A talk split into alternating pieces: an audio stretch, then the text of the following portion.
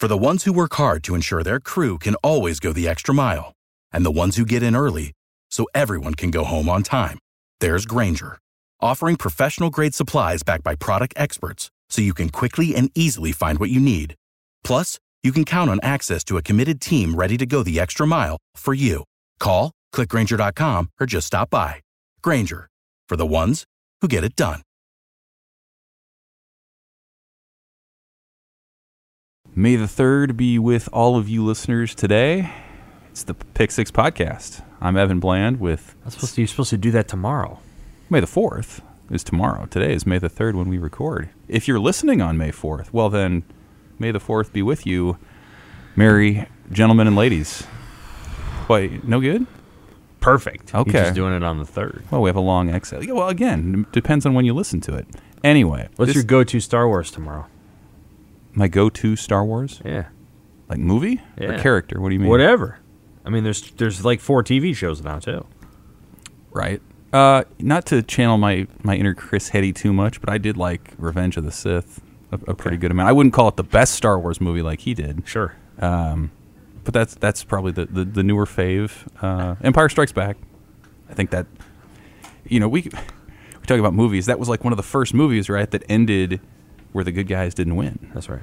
If we're talking, if you guys hired me to have a different perspective, I've seen like three Star Wars movies, and I slept through one of them in the theater as a child. Wow. Okay. That's okay, Jimmy. I know. I feel pretty good about it, actually. I've seen all of them, and it's not my favorite thing. But Yeah. I am. I'm we're probably gonna watch something tomorrow, Star Wars related. Is that how you observe the day? Sure.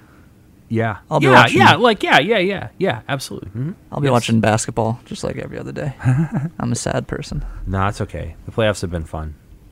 Anyway, this is the Pick Six Podcast. I'm Evan Bland with Sam McKewon, Jimmy Watkins.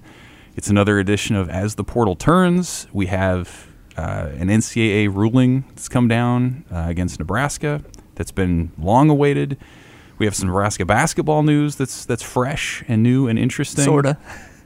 A lot of Hey, different. They It's, did cr- a guy it's, they Cra- did it's get. Creighton basketball news, but it It's notable. it's also notable. sort of Nebraska basketball news. Right.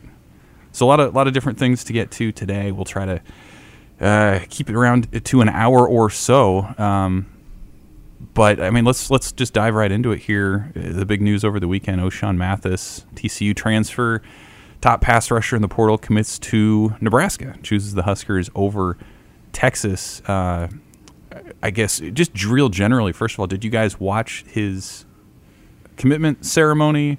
What did you think about how, how that day, how that decision played out? Perhaps this is a dereliction of duty, but I did not watch the commitment ceremony because I was going to have 50 Twitter notifications about it regardless. Um, I'm told he wore the, the red hat, and it's a very good thing for Nebraska. It's pass rushing juice that they haven't had since, what, Randy Gregory? He's he's a game changer. Can be a game changer on that side of the ball. And you watch him, he's just he just moves faster than what they have. He's there's a level of explosion that he has that you know even a guy like Garrett Nelson, who's probably the best pass rusher on the team right now, doesn't have. He he is going to beat people, and he's like you can't. It's hard to run away from him. So I didn't see I didn't see the ceremony, but I know it's a, a very good thing for for the football program. Yeah, probably the first I would describe NFL pass rushing prospect that Nebraska's had since Gregory. Um, and, and to be clear, I think Garrett Nelson's going to play in the NFL. So I don't know if he's going to be a pass rusher there, but I think he's got an opportunity to play in the league. But um, I think this is the first guy that you would say, yep, that guy's going to play in the NFL since Randy.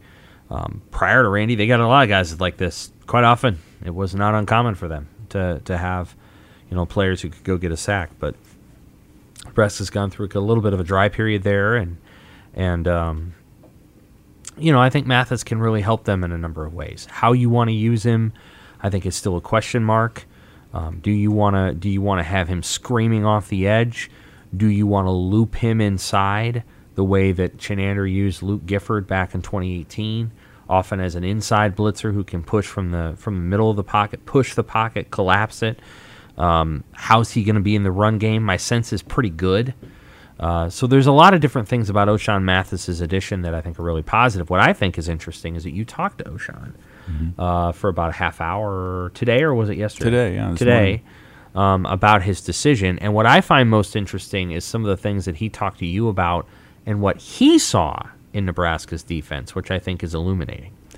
Right. So, well, and first of all, one thing I didn't mention uh, in our discussion, Sam, is that I, I, asked him, you know, do you do you envision yourself uh, as a guy with your hand on the ground, or are you going to be uh, sort of standing upright on the edge?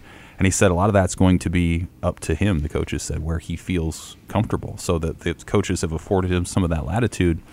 But yeah, I mean, I, I asked him what he saw in Nebraska's defense because as he was going through this recruiting process, he was very diligent. He, w- he would look at the film of the defense uh, of whatever school he was looking at, which were dozens initially.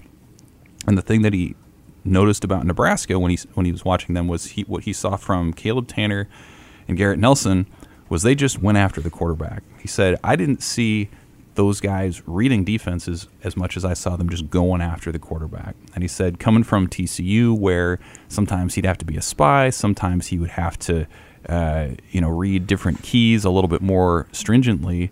Um, he wanted to, to get after it. He felt like that were that was where his strength and his skill set was. And so, uh, among all the other reasons that, that Nebraska was a factor, one of them certainly was he just wants to get after the quarterback. That's his strength, and that's what Nebraska is going to allow him to do. Mm. And he also had um, a really interesting comment about why he picked Nebraska and the relationship of NIL. Well, yeah, he said that he still doesn't have a number. Nebraska never gave him a number. I mean, they can't officially, but the people associated with the collective, ABM, they haven't given him a number. And he said, I still don't have a number. I still, uh, I've been told opportunities that are out there. And the other thing that's interesting about him is he's getting his degree this weekend from TCU in child advocacy. And what he wants to get into someday is uh, setting up nonprofits, after school programs for kids, because he himself came from a low income background. And so what ABM and Nebraska are offering in terms of setting up LLCs, in terms of financial literacy, is appealing to him not only now in maybe making money for him and his family in the short term, but for what he wants to do in the long term. So, as much as as has been made about Nebraska's spot as an NIL player, all my conversations with his mother, which have been multiple, and with him, they've been consistent in that it's been a lot of the other more traditional stuff. It's been about playing time. It's been about the people at Nebraska. It's been about these things. Not to say that the NIL stuff hurts, but it's. I, I just wonder if it's as main of a factor as it's been made out to be, just based on their, my discussions with them. We talked about this in the hallway. Do we believe that he doesn't have a number, or does it? Is he saying that because it behooves him to to keep that a secret, to keep that? I don't know. I think it's a smart move. I mean, if if he knows he has a number and he's not telling us, I think that makes sense. I think it behooves him to. I think it behooves all these guys, uh, frankly, to portray to the viewing public that these are not monetary based decisions. That's the only reason why I ask. Yeah, I mean it's possible, uh, and, and, it's his business, and that's fine if that's the way it is. I don't get that sense. Like I, I feel like he is a, a pretty sincere guy. Um, it's hard to say. I, I you know, uh, certainly those opportunities are out there. The first interview that he did was through an ABM sponsored vehicle, uh, so so he got NIL money for doing that. Uh, so that the wheels are already in motion with that sort of thing. But uh, you know, he, he views this as a as a one year sort of stop on his way to the NFL. He wanted a change of, of scenery. And another thing that he has often said uh, the last couple of days since he's committed is that this was a business decision. And I asked him about that, and because I think you can you can construe that to mean this was an NIL decision. But he, he kind of broke it down a little bit more like like we've just discussed, where it's he said, no, it's really about this was about finishing my education. This was about putting more film on tape from another league to get to the NFL. Um, so again, I, I, just wonder if the NIL portion of this thing, while certainly a part of it, is maybe even a bit overblown from from what you know, has come about from the key decision. that you said about NIL to me is the the long term success that Nebraska's trying to set these kids up for. I've heard, um, I, I, forget where, but I've read in other spots that that's been appealing to, to different guys. And I just I just remember me as a college student just waking up and be like, hey, am I overdrafted? No. All right, we got it. And that's just like so I don't I don't I'm not there anymore, but like still to me like financial literacy for me is just like check my accounts. Like is that the amount of money that I thought was going to be in there? All right, we're crushing it. So that to me is is a separating factor that I think will very quickly if it's not. I'm sure Nebraska's not the only school doing this, but every school should be doing that. I think Nebraska's infrastructure and the way that they the way that they work through NIL is probably a little bit more organized than what Texas is doing or a lot of schools. Now, I think all the other schools are going to eventually catch up. Right. But if you're asking me, you know, given Nebraska's apparatus and the fact that they got a head start, you know, we can credit Gerrod Lambrecht here. He's the former chief of staff that's now with ABM versus Steve Sarkisian and like that operation, which they've got a lot of high level coaches. Don't get me wrong. I think Sarkisian is one of the better offensive minds in college football. I followed his career. I wouldn't describe Sarkisian as like a as as like a super global thinker. I think he's got a great offensive mind, and he wins football games because he calls great plays. And um, I just feel like Nebraska's probably ahead of where Texas is in terms of its apparatus, in terms of the way that it handles its infrastructure, and the way it talks about things with recruits. Texas is going to be ahead when it comes to high school recruiting. I mean, they're they're right there. They're going to get the four and the five stars who want to wear the Longhorn on their helmet and and are from there. And I think Texas. I think you can do some things in NIL from a high school perspective that are a little easier to do because you can create a multi-year payment in NIL. And I think what you're going to see until they change this, unless they change it, is you're going to see more high school kids coming in on what's on a multi-year contract. Um, something along the lines of you can make this if you're here three years. You can make this if you're here one year. Um, you forfeit X if you leave. It's going to be like an annuity. You're going to forfeit this amount of money if you leave before here. That's one of the ways you guard against the transfer portal. And I think Nebraska and Texas will both have good options there. But honestly, I think Nebraska just beat Texas on the way that it handles student athletes in general. Sooner or later, you hope Nebraska actually wins more games on the field and that some of this stuff pays off. Um, but I think they've got a pretty good setup as as to how they attack it. Um, the what's the right word? Ease of use, the ease of transaction, the ease of doing the thing that you need to do in order to make the money you want to make. I think Nebraska has streamlined that or smoothed that pathway out in a way that's probably a little easier than a kid could get around Austin, going all the places he needs to go and knowing what he needs to do when he gets there. One of the things that didn't make my NIL story that I wrote on Sunday was that, you know, uh, Doors has kind of a system that they use to guarantee that a the kid did what he was supposed to do and b that they have a they have the payment as quickly as possible. And they take a selfie and then they confirm the selfie like real time and then boom the money's there.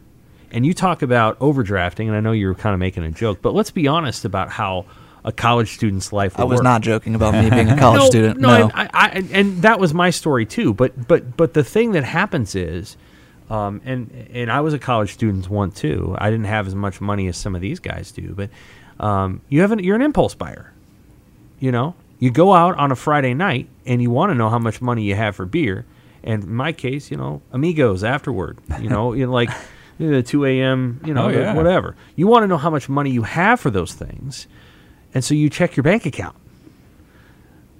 Now, I think student athletes might not necessarily be checking it for that. They might be checking it for, you know, I want to make a purchase. I want to make this. I want to go get this. I want to get I want to get this item. I want to go get this car. Um, I want to be able to say I'm going to go here on spring break. And the ease of transfer of money with the way that ABM and Opendorse works is it's kind of immediate. So like there's a certain I don't know if it's a dopamine hit or if it's a comfort level, but like you don't have to wait a really long time hmm. to get the cash. And some of these delivery systems that we probably overlook are probably not as co- not not as not as streamlined as they are at Nebraska. Like Opendorse operates like 12 different schools and the, so they help with the streamlining process, but don't be so sure that a lot of these places aren't like, "Well, we'll give you this amount of money." Now, when you get it, it could be a couple months, my friend. Like and and that all creates anxiety. Like imagine if you got a paycheck or imagine if I got a paycheck at the end of 3 months. It, it completely alters your budget strategy. Has happened to me before. Here's you know an IOU. You're going to want to hang on to this Like one. it, it alters your budget strategy. In the NFL, if I'm not mistaken, I don't know how it works in the NFL, but I feel like they only get their paychecks like periodically, like every month, and I'm not sure they get them over the summer, like teachers don't. And so like it changes the way you budget and the way that you imagine your job. And I think with these kids, the streamlined nature of how they get their money is just really advantageous over well you're going to get a lump sum of 18,000 it won't be before christmas though. You'll get it sometime in january. Well you want to buy the presents for christmas. That kind of thing hmm. they're good at that. Nebraska is good at that. I know they are because people have told me they are. And like uh, you know blake lawrence explained it they're good at that and that stuff matters What's what's a bigger deal with the Mathis commit in your guys' eyes? Is it what he can do for the 2022 team, shoring up the D line and, and his traits there? Or is it a bigger deal that Nebraska beat Texas and just about everybody else for him, and it maybe signals where they are in the NIL hierarchy and how they can compete moving forward? I think it's the latter, and I think you can couple that with what Casey Thompson said on the uh, the Will the Will Compton podcast, right? He said, you know, people starters are making six figures, and I, I think again, it's like it's like what Nick Saban was saying when he came out and said Bryce Young had a seven figure NIL deal before he played a game in Alabama. Like they're saying that because it it's in their best interest to say that they want other good players to come there. That's not a secret, but if we, for the most part, take everyone at their word, I think that's a huge deal because Nebraska does check so many of these other boxes. They play in the Big Ten, not not not only playing in the Big Ten, but a very winnable half of the Big Ten. They have this academic infrastructure. They're good with their student athletes. The fan base, as we know, as you know, we're literally speaking to them right now, is incredible. Yeah. So if you can, if you're on par with all this other stuff, and then you can get a leg up in this newfangled thing that everyone's trying to figure out, I don't know how long the advantage is going to last, but as long as you have it, that's a huge leg up, especially for a program that is that needs to climb the ladder and needs to do it fast. Yeah, and I think that's saying a lot because what he brings on field is significant for all the things that we said. I mean, he's a good player in his own right, but Nebraska has one guy with starting experience. They haven't been able to rush the passer, everything people know. Uh, so, I mean, that, that part's not insignificant. But yeah, I mean, you think about the guys that Nebraska added in the portal, m- much of that on the strength of their NIL if Nebraska succeeds this year and they make a bowl and, and, and the Scott Frost tenure continues, I mean, a lot of that's going to be attributed to what they did in the portal, how they were able to shore up some immediate uh, immediate deficiencies, and moving forward. And, and NIL will be a huge part of that. So yeah, as much as we still kind of don't know, and it's sort of a murky realm, NIL, where we can't, there's not a lot of public accountability.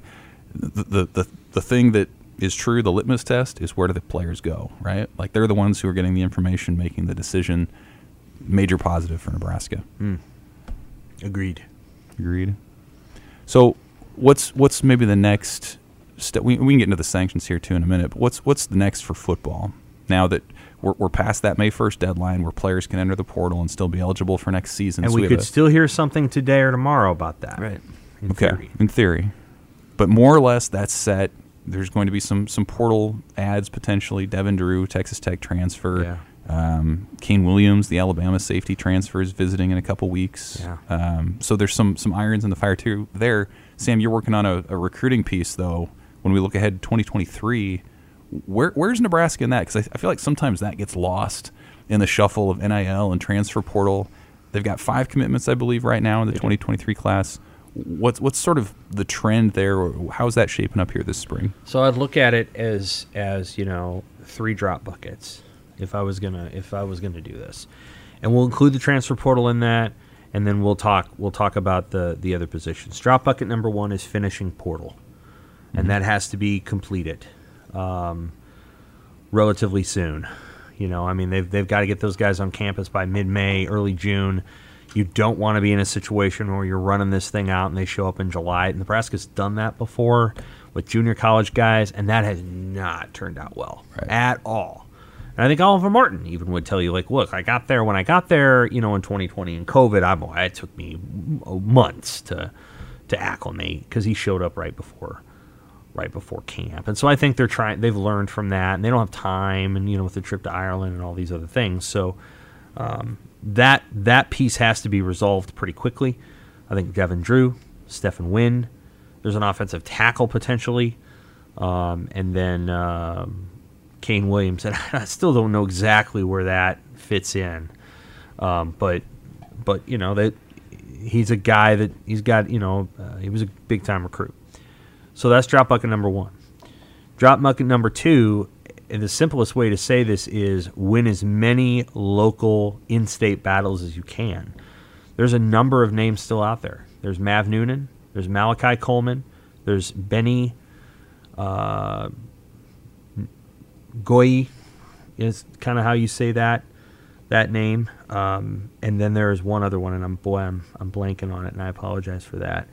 I feel like there's a there's another one that that they that they've offered that I can't remember the name of, um, but and there's a guy at Prep that I think is going to be a you know going to be a, a midline kind of guy. Uh, but the three that I just named, obviously they want those guys. They you know they they they offered them for a reason. Uh, they don't want to lose on on that group of players, and so winning as many in-state battles as possible. Um, this is just me. I think I think Mav Noonan is the number one on that list. You got to get pass rushers. Malachi Coleman is very very good, and he has the best offer list of the bunch.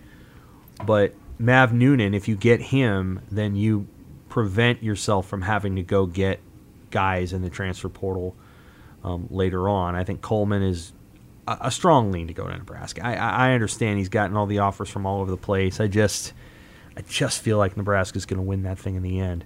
So I would I would highly prioritize in-state battles. You want to win all of those. It, it would resolve a lot of issues for them. Um, they've already gotten the offensive lineman. They've got the tight end and Brahmer. If they get the two receivers, shoot, they're darn near done. Like they might get one or two more receivers and they're done. Yeah. And then you know the pass rusher, you know, and Mav Noonan, you're you're close to finished. Um, in state, try to win those over the summer. The last drop bucket is okay. So what are the needs? What are the needs that you are and and and and what are the needs that you want to develop?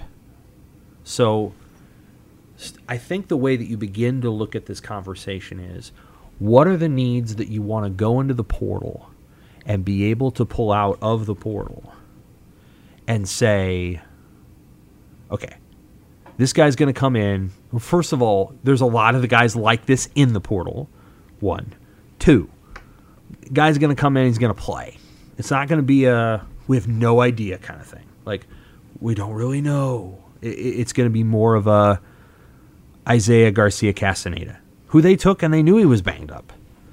And they're bringing him in, and you know what? When he comes back and he's healthy, he's a little bigger than I thought he was going to be. I don't know if you guys kind of saw him on the sidelines there, but he's sizable. I'd say he's almost as tall as Turay, and is about six foot, close to six one. Um, so there's there's some size there. But anyway, receivers: Trey Palmer, Isaiah Garcia Castaneda, Tommy Hill, you know what players you go in and like okay it's not going to cost us a ton like and i don't just mean nil but it's not going to cost us like all of this sturm and drying to get them out of there we're not going to have to spend three months wringing our hands hoping we get a receiver so which needs do you feel like you can get out of a transfer portal without having the oh, you know that thing mm-hmm. and then which needs do you feel like, look, if we got to go to the portal, it's going to be like Ochaun Mathis? And they're, to be clear, they're thrilled to have Ochaun Mathis. That took a lot of work. Mm-hmm. And every single Ochaun Mathis takes a lot of work. It just does. And this is this is me talking. This isn't Nebraska talking. This is me. If it were me, I would want as much as possible to have as many Jamari Butlers and Blaise Gunnersons as I could because then I don't have to spend any a creative, emotional, or like work ethic bandwidth um, in in uh, you know looking at those looking at those players. You know, like I don't I don't have to worry at all about having to go out and get an Ochaun Mathis when um, I've got those guys in the system. We should mention Devin Drew committed to Nebraska since we've been he recording. Did. Yeah. Well, there you go. So Devin Drew is is he just committed? Look see, if I had my Twitter up and it hadn't been hacked today, I would have been able to see that. hacked. It's okay. going around. Devin Drew is in. Devin Drew is N. N. Letter N. So that further, so this is some uh, real time reaction right here. That Yeah. shores up the, the defensive line even further. He's more of an interior guy, yeah. He he's- is. That that maybe makes up for for Casey Rogers a little bit more directly than than what Ochaun Mathis uh, would be able to provide. So that's their twelfth portal edition now, I believe. Busy off season for Nebraska in that regard. Yes, it is. It is. That's good. So we can talk about that briefly. You can, Jimmy and I can take the drive this home if you if you have like a story that you have to go write or something. I don't even. No, we have know it in. Okay, it's, it's already up. Good, Yeah, good, good. good. Okay, so the story's already up. That was a nice flex Let's from talk- Evan. Evan's like, we got it. let's control." talk about let's talk about the impact. Okay, briefly about Devin Drew's addition to the team. So to be clear, Ochaun Mathis is an overhang outside linebacker. Okay, that's a person that you either station outside the offensive tackle or between the offensive and tackle and tight end if you've got you know if you've got a strong side. I don't know if Ochaun Mathis will be a strong side. I think Garrett Nelson would be that player, and you could see Ochaun Mathis on the other side working over against the tackle. So he's sort of an overhang player. Devin Drew can move to kind of a couple different spots. Within Texas Tech's defense, Drew was an end. So he was kind of like a five. So he was kind of head up on a tackle. Right? You then, sl- what Nebraska's going to do with most of these guys is slide them in um, to a three or a four and kind of put them in a spot between a guard and a tackle. And so Drew, who is about six two and a half, maybe six three, 285 pounds, thereabouts, is most similar to, to a DeAndre Thomas than he is a Casey Rogers. Um, he's a pretty good run guy for that a guy that size. He's pretty compact, and I think he's pretty physical in that way. Um, what I would then say is that you can kind of put him in that spot, and you can have Mathis outside that, or you can have Nelson outside there, and then if you want to go to a true three four, and a true three four is you have a nose, you have two tackles, and you have two you have two outside linebackers who are actually often stationed off the ball, somewhat off the ball, the way Bob Diaco had him, maybe two three yards out, kind of in space. I'm t- I would say this that that Drew then becomes like a defensive end. Ty Robinson or Nash Hutmacher can become sort of a sort of a nose, and mm-hmm. then Ty Robinson, if Nash Hutmacher is in mm-hmm. at the nose, Ty can go out to the end. And then you've or you can put Ty Robinson at nose. You can probably put Garrett Nelson at a at a true end spot over the tackle, and then you've got Tanner and Mathis outside there, and they're both out and they're in space. You could have Drew, Robinson, Hutmacher, Nelson, Mathis, and Tanner, and then your two inside linebackers, which are Reimer and and and uh, Henrich, Henrich, yeah. and that's seven. And then you've got your safeties, and then you've got your corners, and that's the kind of defense you can run against Wisconsin. Now, what you have to be comfortable there is, does one of your guys, one of those outside guys, are they able to cover a tight end or a slot receiver? Well, that's the moment probably where you pull, um, you know, a Mathis off the field or even a Tanner off the field, and you insert the nickel. And most teams play nickel about 70% of the time in the NFL. In college, it's a little less so, but that's something that you can do. Most of the time, though, Devin Drew is going to be sort of in between the guard and the tackle. Um, then you're going to have another guy that's in between the guard and tackle, probably Ty Robinson, and then two and then two ends hanging on the outside, and those will probably be either Nelson and Mathis, or Nelson will be down and Mathis will be standing up, or somehow you f- you fit Tanner in there, and then you have a nickel.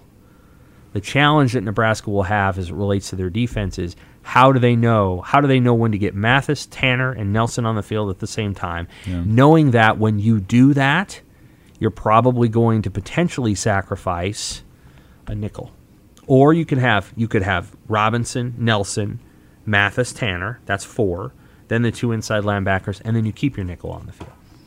The other part, How do you get Drew on the field? Like that's the question they're going to have to try to figure out is how do they get Devin Drew, Garrett Nelson, Ty Robinson, Ochaun Mathis, and Caleb Tanner all on the field at the same time? Mm-hmm. How do you do it? You can do it in a true three-four, but you sacrifice your nickel. Yeah, and and the other part that interests me too is you, you start. Uh, I mean, you, you look at the breakdown eligibility wise. This is his last year. Drew, he's got one year left. We know that. Mathis, more than likely, this is his year. So, in a way, you know, if nothing else, Nebraska has effectively sort of bridged that gap between what was last year and what they like in a lot of their young guys. And we've talked about them before. Uh, you know, Marquise Black and Ruquan Buckley and uh, Jalen Weaver, some of these other younger guys.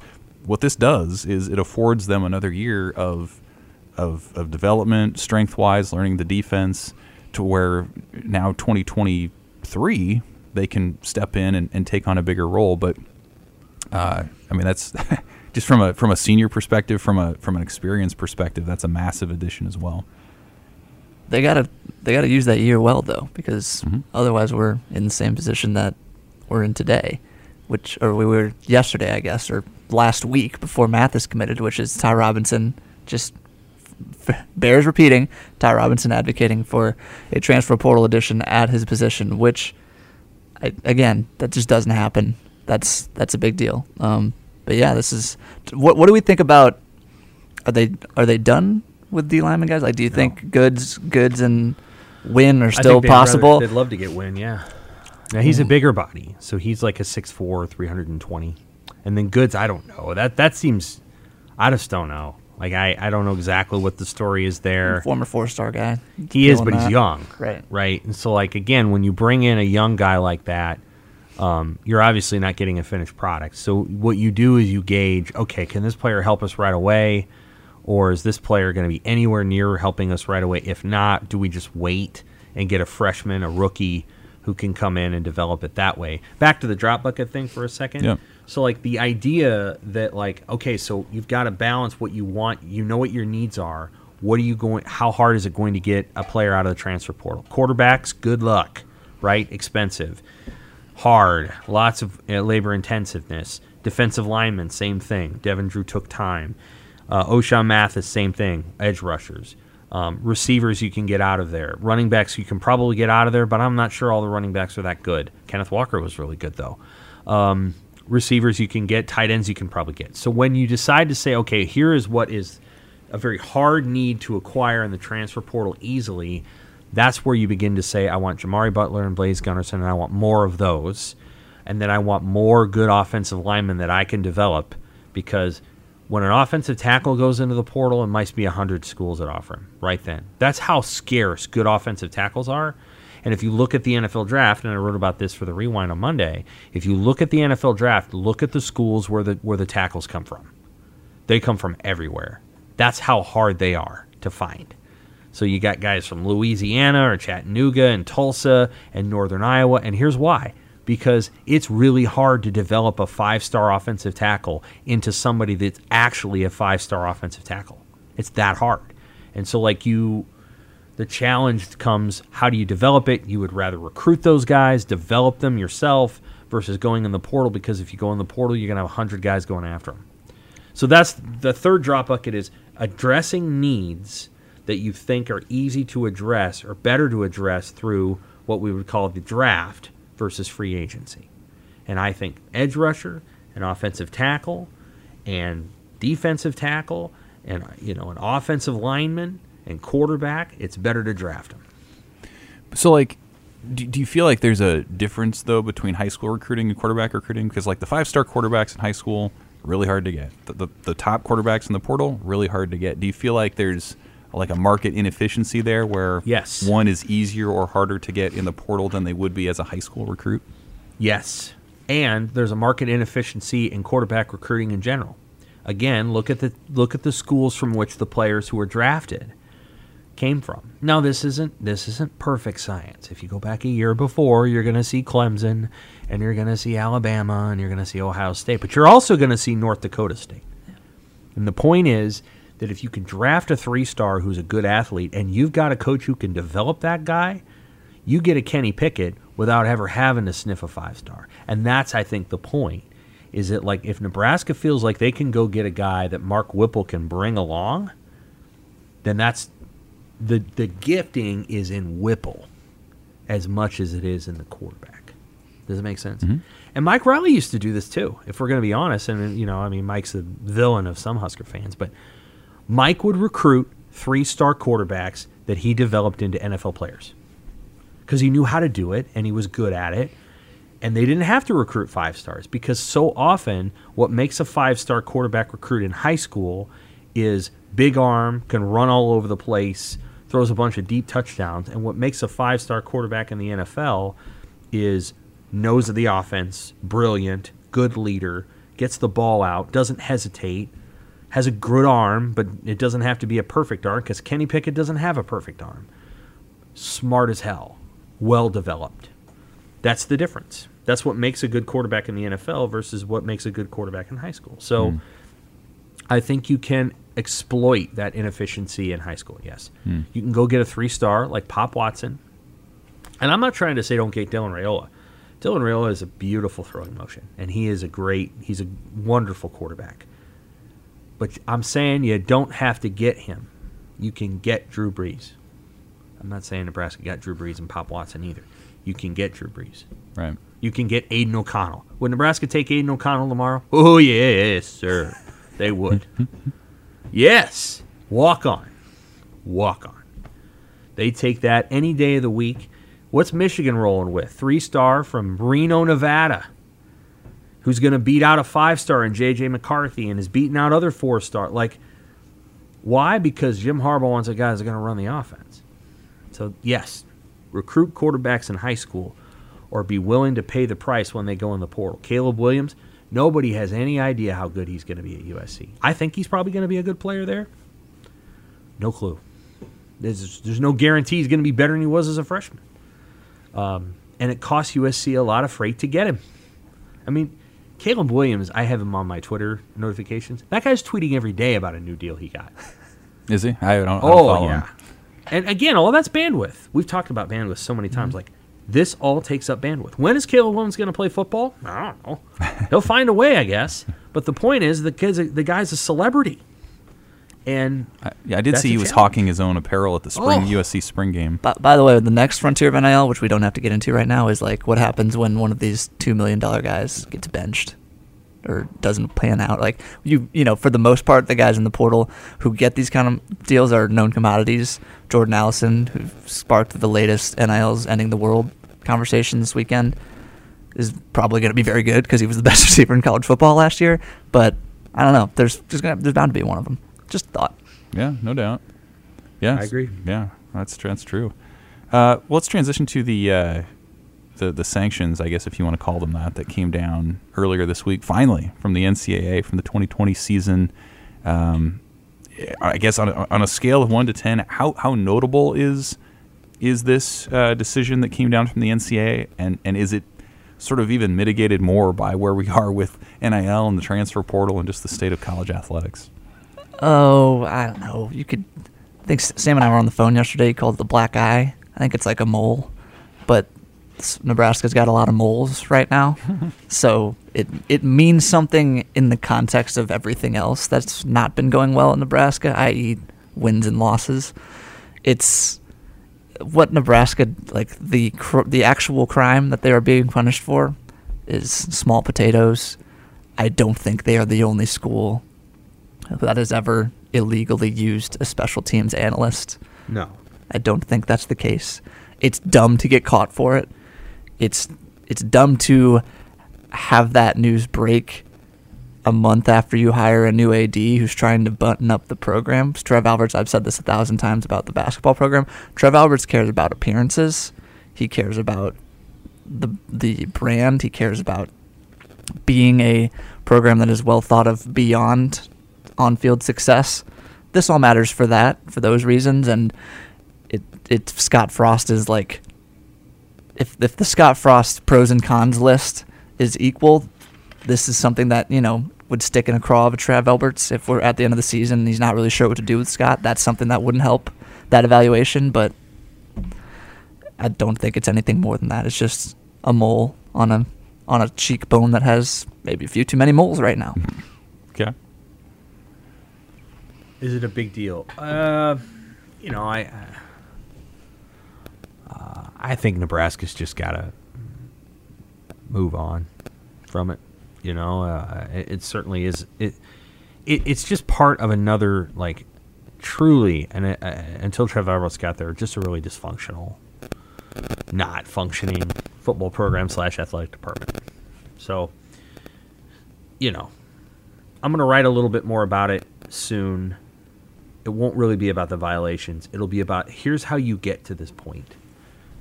And here's how that happens. And some of it's bad luck, some of it's bad judgment, some of it's tragic. You know, like Nebraska football, um, the special teams has just not been the same since, you know, Sam passed away.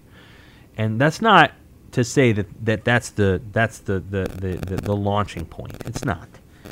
But to say that like when you go back to 2014, Nebraska had the best special teams in college football. Number one. Um, and Bo coached a lot of it. What the heck happened to get us to this point? And that that's part of it. Unfortunately, that's very sad to say, but that's part of it. But it's not the biggest part. The biggest part is series after series of uh, lack of clarity, and I think Bill Busch will resolve this in some ways of who the heck is in charge. Um, Bruce Read, you know, he of the guy that would take the laundry bag out to the park, parking lot midway through the practice, was not in charge. He's making $400,000 a year or something, but he wasn't exactly in charge of special teams. How do we know this? Because Jordan Stevenson was inserted as a kickoff returner with a belly over over Read's objections. Mike Riley did the you know inserted him. Like how do we know that it wasn't working? You know, and then and then they didn't really have one in 2017, as everybody might remember. It got a little better. Bob Diaco put Caleb Lightbourn through this really intense and rigorous process to punt. Caleb actually liked it and thought it was good, and then Bob got fired, obviously, as well he should have. And then they bring in another guy, and that guy basically just says, "Hey, you know, go over there and do whatever you do." Like he was an outside linebackers coach who happened to be coordinating, or was he? Yeah, I think he was Jovan Dewitt was the outside linebackers coach, right? He was, yeah. He just happened to be coordinating special teams mm-hmm. also.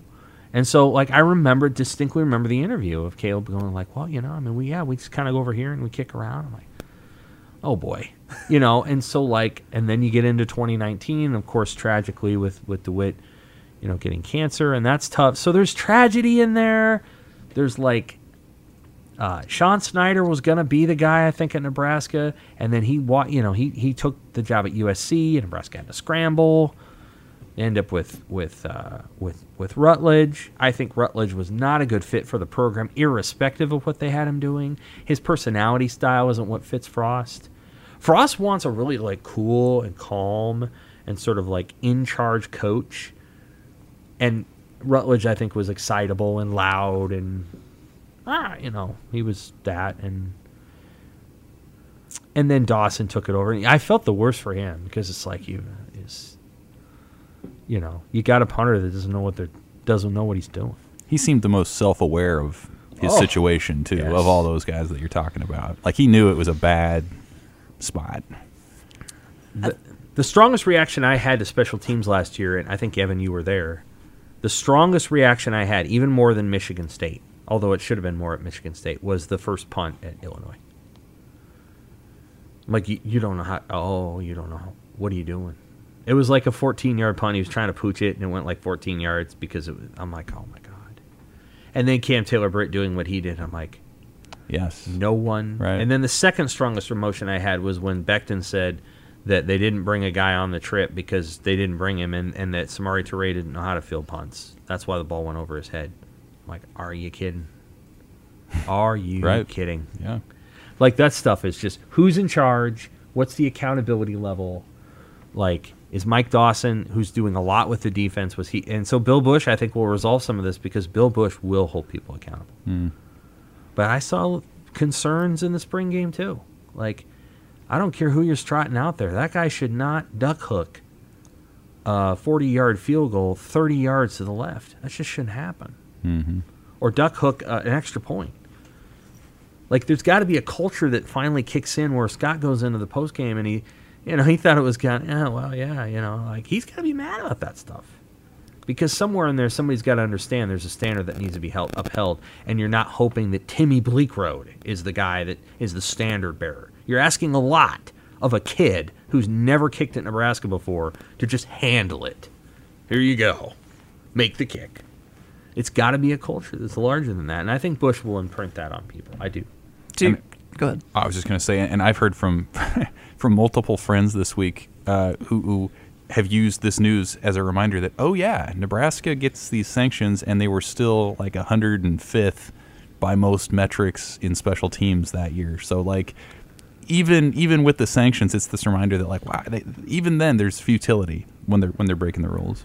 To Sam's point about someone being in charge, it helps. It helps for if someone is designated to be in charge. It helps if there's someone who is actually the special teams coordinator. What we, how much have we heard this offseason and in spring about special teams is a priority? Mickey Joseph is making his guys play special teams. Travis Fisher is making his guys play special teams. Sometimes it's it's just that simple. Like we wouldn't have to. Scott Frost wouldn't have had to juggle all these analysts rules, which are, to be fair, not that complicated. But you wouldn't have to know them at all if you just had someone whose job it was to do it. It's that simple. Yeah, no doubt. Uh, let's talk a little Nebraska basketball. Baylor Scheierman, in in continuing this trend of new news, uh, commits to Creighton today. Nebraska was in the top five. I, I guess why Creighton over Nebraska for the in-state kid, and and now that he's off the table, what's next for Nebraska basketball? So I asked Baylor Scheierman that exact question this morning over the phone. And he gave me a long sigh. He goes, I thought you were going to ask me that. I really like Coach Hoiberg. I really like Nebraska. But it's it's a culture thing. That's the top quote in the story. It's this is the biggest separator was the culture, which which he means Creighton has won, Nebraska has not won. And before last season, that was still true last season. I, I, the point I'm, I think the take I want to have here is that I think if Baylor Scheierman was in the portal last season, he goes to Nebraska, because Nebraska with Fred Hoiberg still had all, still had the sheen on it, right? Right. Like first two years were easily could write them off for valid reasons, I think. And then last year, which was the year where they were supposed to put it together, they didn't. And so now, now where Fred Hoiberg had this, like Iowa State sheen, and like give him the benefit of the doubt in Nebraska, he's going to figure it out. He's a great offensive mind. All those things can still be true, but I think that inherent trust has wavered a little bit because Baylor Scheierman. I'm reading between the lines a little bit here, but Baylor Scheierman paid more attention. I'm very confident in saying that Baylor Scheierman paid more attention to Nebraska everything than he did to Creighton. He told me that there were people from his hometown who did not know that Creighton was in Nebraska hmm. when he was growing up. So that's all you need to know. What does Nebraska do going forward? And for the record, I don't blame like I don't think that was really that hard of a decision for Baylor Scheierman. Like Sam and I were talking about this out in the hallway. You could make the argument that for his NBA draft prospects, it it would be better for his development to run whatever 50, 60 pick and rolls a game at Nebraska if that's what they were going to do with him. Put the ball in his hands a ton is the point there. But I think that winning matters to NBA teams, and it matters like it matters how you like the experience of developing yourself for the NBA. So Baylor Scheierman wants to win. Baylor Scheierman just came from a program that went undefeated in conference play during the regular season, won 30 games. He wants to win games. Creighton's going to win a ton of games. That's that. Going forward, Nebraska has been linked in the transfer portal process to uh, Texas transfer Courtney Ramey, who was in a weird spot last year. Um, was a guy who scored 12 points a game and, and four assists per game for Texas two years ago. Then they brought in Marcus Carr from Minnesota as a transfer. Ramey took a bit of a of a set, step back there. He's not the most efficient scorer, um, but at this point, he is six six, which Nebraska has clearly prioritized. They like size with this new defense that they're trying to run. Um, and in the Big Ten, you just need size. So that's a guy that I would watch. Uh, they've also been linked to Umoja Gibson, I think is, his, is how you say that name, from Oklahoma. He is a much smaller guard. He came originally started his career at North Texas, transferred to Oklahoma, played there the last two years. He's a grad transfer. Um, had the most efficient season of his career last year. Shot 60% true shooting, which is pretty good for a guy that small. Neither of these guys, um, or no, Gibson. I think I'm gonna pull up the numbers here. Gibson only gets to the rim. Percent of his shots at the rim last year was like 18%. The, the year before was 15%. 68% of his field goal attempts were three pointers last year. Hmm. Nebraska needs someone who applies pressure to the rim. They need, as for all the faults of Alonzo Verge last year, Buddy could get to the hoop He did. didn't didn't we didn't always love what he did once he got into the paint, but he could get to the rim. Ramey, I believe, two years ago, had about Last year he was around the same as Gibson, about like 15, 18% shots at the rim. Uh, I think two years ago he was 31%, which is product of having the ball in his hands more often. So if I were picking from those two guys, I would probably lean Ramey, even though he has some more troubling efficiency s- statistics on his resume. Um, he's a pretty decent three point shooter last year, but for the most part, his field goal percentages are not where you want him to be. Neither of those guys are, but at this point in the portal, these are the kind of guys that are left. Beyond that, I mean, you're taking bets on you know guys with high recruiting pedigrees that haven't panned out yet. Guys like Frankie Collins, who just entered the portal from Michigan and was their backup last year. Um, the kid from Oklahoma State, I think his name is Rondel Walker or something Do you think like that. Nebraska's a score short? Yeah, I do. I mean, they they think so too. They went after Antonio Reeves, who was one of the highest scoring players in the portal. They went after Baylor Scheierman, who was probably the best perimeter creator in the portal. So I think they think that too, and they're gonna go. They're out to go get another one. What's the timeline for portal additions? Like when when at what point do you start getting worried that they don't have anybody? Are are they even close to that point yet? Well, I mean, new guys come to come to campus in June, so that's a good time. That's a good time to know. didn't come to campus though till Sure. July. Right.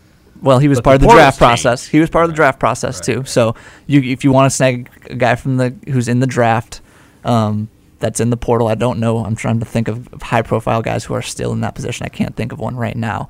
I, th- I mean, you want a guy by June. That's when that's when the team gets together. That's when they start gelling. That's when you start installing, teaching new guys how to run the offense, and you have a brand new defense that you're putting in. So, I would say June is is when you want to. I mean, before then, but that's the deadline. Gotcha.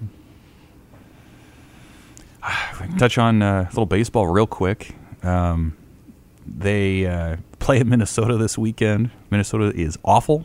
Nebraska uh, six and nine in the league, and I think maybe I've said it on this podcast before, but the goal is to finish. If you're going to make the Big Ten tournament, you want to finish 500, and then you're you're. It's a pretty good bet that you're going to make it to the event in Omaha at that point. So, like I said, six and nine. They've got nine league games left. You got to, at the bare minimum, win the series at Minnesota this weekend. They've shown a little bit of signs of life. I think the last uh, couple weekends, even though they lost the series to Iowa, um, the offense looked a little bit better. Some guys are coming on. The pitching has has settled in, and I think the defense has has made fewer mistakes too. So, uh, obviously, not something we need to spend a ton of time talking about, but this last month will be interesting to see if they can make the tournament, and then if they can, you know, anything can happen in those sort of kooky double elimination events if you get hot too. So that's the other thing going on right now. When they get to the Big Ten tournament, does one play eight, or is there some sort of round robin that gets to the one seed? Does No. one get a bye? One or- eight, one plays eight. So it would be Rutgers or Maryland. Mm-hmm. Okay. And I think they'd be if they if they make it. I think they have as good a chance as anybody, given how their pitching is shored up, and they'd have a crowd. And I think the offense has been better. Uh, I don't, you know, not to say that they're going to win it or be favorites by any stretch, but you look at the history of that event, and a seven seeds won it, and eight seeds been in the finals. Like Ohio State was a seven that won it in 2019, so you know it happens. Um, and that's really the drama that's left: is can you get in, and then you just kind of see what happens. The schedule's favorable. I mean, they don't play great teams down the stretch here. No, Minnesota's awful, uh, and then they go to Illinois, which is okay. above average, and then home for Michigan State. So right now, Nebraska's in a three-way tie for ninth with Indiana, who they lost a series to, and Michigan State, who they host in the last weekend of the regular season. So if you win the series at Minnesota, maybe you know win one or two against Illinois, then that sets up a pretty interesting last weekend. Where if you win that series, that can get you to Omaha at least for the Big Ten tournament. My prediction is going into the last weekend, Nebraska will have to win all three. That's just my prediction. I think they could win. I think they could win all three this weekend, but I don't think they will. I think they'll win two or three. I think they'll win one or two at Illinois, and they'll be one game under, something like that. Could be, and that or may three be enough under, if it, you know. depending on how everything else shakes out. You never know. I think Nebraska once qualified at nine and fourteen in the league, so you know it's not impossible. No, but it's it's not. It's just you know it's a missed opportunity. They had a chance to beat Iowa, certainly after pounding Iowa in the first game. They just weren't able to do it. It's, and lose uh, one nothing Friday. Like Yeah, just kind of how it's gone. it is. It is kind of how it's gone, but we'll see. If they make if they make the Big Ten tournament, they'll have like like you said, great crowds up here. It's a hard. It'll be a hard row. Is it row to hoe? Yeah, row and farmer row. Yeah. It'll be tough because uh, Maryland or Rutgers are both pretty good. So, all right. We'll call it at that. Enjoy some Star Wars this week if you can. Uh, the portal continues to turn. Enjoy some warmer weather. Start mowing those lawns and, and doing all that fun stuff too. Thanks for listening, guys. For the ones who work hard to ensure their crew can always go the extra mile, and the ones who get in early so everyone can go home on time, there's Grainger, offering professional grade supplies backed by product experts so you can quickly and easily find what you need. Plus, you can count on access to a committed team ready to go the extra mile for you. Call, clickgrainger.com, or just stop by. Grainger, for the ones who get it done.